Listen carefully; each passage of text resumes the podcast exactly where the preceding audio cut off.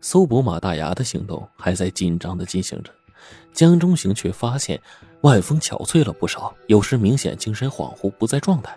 他关切的问：“峰哥，你怎么了？是不是身体不舒服？”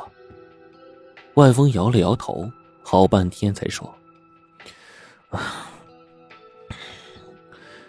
方如这两天不知道怎么了，打电话他也不接，家里也没人。近来呀，常常闹小性子，但是……”也没玩过失踪啊，或许这段时间我太忙了，没工夫陪他，他生气了吧？当天下午刚好是周末，有半天休息时间，江中行决定陪万峰去找方如，如果可能的话，帮万峰解释一下，给他们调解调解。二人来到方如家的楼下，万峰按了几下门铃，没人应答，打电话也没人接。看着那些紧闭的门窗，万峰失望的说：“啊，单位领导说他两天前请了假，也许啊出门散心去了。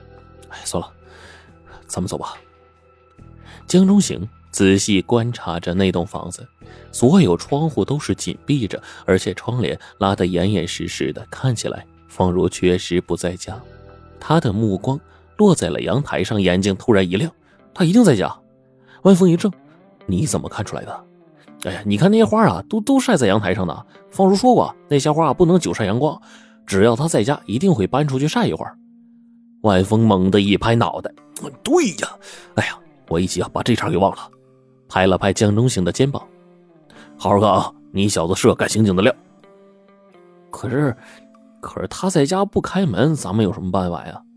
江中行挠了挠脑袋，万峰说：“瞧我的吧，以前呢。”他把钥匙啊忘在屋里了，还是我给他开的门呢？说完，纵身一跃，爬上了墙上的排水管，像猴子一样爬了上去。不一会儿，就弄开了二楼的一扇窗户，就钻了进去。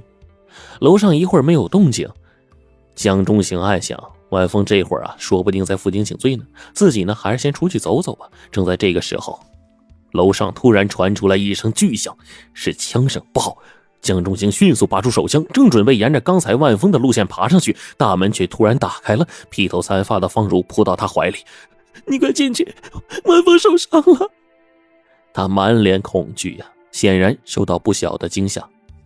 江中行把手机塞给他：“你快报警，我进去看看。”江中行拿着手枪，小心翼翼的搜索到二楼，眼前的一景让他吃了一惊，只见窗户大开。晚风躺在窗台下，手里还紧紧握着手枪，而房间一角躺着一个尸体，耳目圆睁，嘴巴张得大大的，正是马大牙。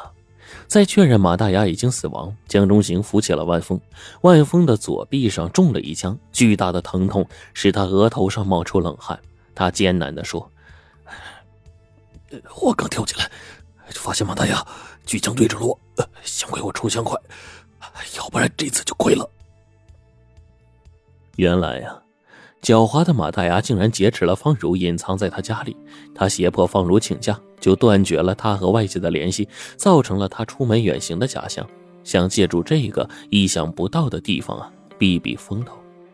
专案组的人随后赶到，勘察了一下现场，马大牙被一枪击毙，但是他身上并没有发现王者之星。抢劫金星珠宝商场的嫌犯，要么被击毙，要么被抓获。这个轰动一时的案子本该结案了，但是王者之星的失踪却是给案子蒙上了一层阴影。专案组也是折兵损将的，刘队和万峰都住进医院。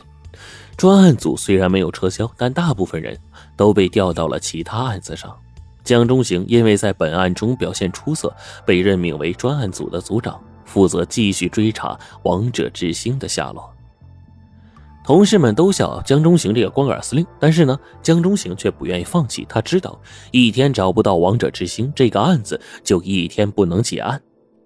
江中行去医院看望刘队和万峰，刘队鼓励了他一番，又帮他分析了一下案情，但是并没有什么新的突破。在万峰的病房里，万峰笑着对他说：“升了官，怎么还愁眉苦脸的呀？”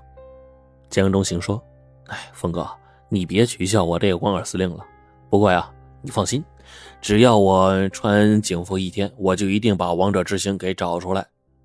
外风竖起了大拇指。我早就说呀，你是个当警察的料，好好干啊！你一定会成为出色的警察的。不过，我就不同了，伤好之后准备辞职了。为什么呀？江中行大吃了一惊啊！外风看了看在一旁削水果的方如，没有说话。江中行从医院出来，方如送他出来，他提议找个地方坐一坐，二人便在医院外的检查室坐了下来。江中行关心的问。方如姐，我看你气色不太好，是不是太累了呀？方如沉默了一会儿，突然眼睛里涌出了一滴眼泪，一滴一滴的掉到了茶杯里。江中行一愣，一时间手足无措。方如擦干眼泪，微微一笑，注视着江中行说：“你你有没有女朋友啊？”江中行老老实实的说：“以前有过，不过没谈多久就吹了。”这还是第一次有女孩子在我面前哭，而且这么漂亮女孩子，我我。说到这儿，他觉得有些不好意思，赶紧打住。方如看了他一会儿，直看得他红着脸低下了头。方如说：“听说那天是你发现我在家的。”江中行点了点头。方如说：“那我要谢谢你，你峰哥说的对，你以后会是个好警察，你也是个好男孩。”会有很多女孩喜欢你的。对了，嗯，嗯，过几天我过生日，你一定要来呀。方如走了，江中行还是呆呆的坐在原地。方如看他的眼神里面有一种令人怦然心动的东西。江中行狠狠掐了自己一把，才让自己啊从心猿意马中醒过神来。十几天之后，刘队和万峰出院在家休养。江中行呢，寻找王者之星的努力仍然没有任何结果。这一天，他突然接到天福路派出所报告，说有人正在联系珠宝商，企图出售王者之星。江中行不由得精神一振，迅速赶往天福路派出所。天福路派出所吴所长告诉他，天福路啊有一个珠宝一条街，这里呢鱼龙混杂，有正经的卖珠宝的，也有搞走私和卖假货的。这两天呢。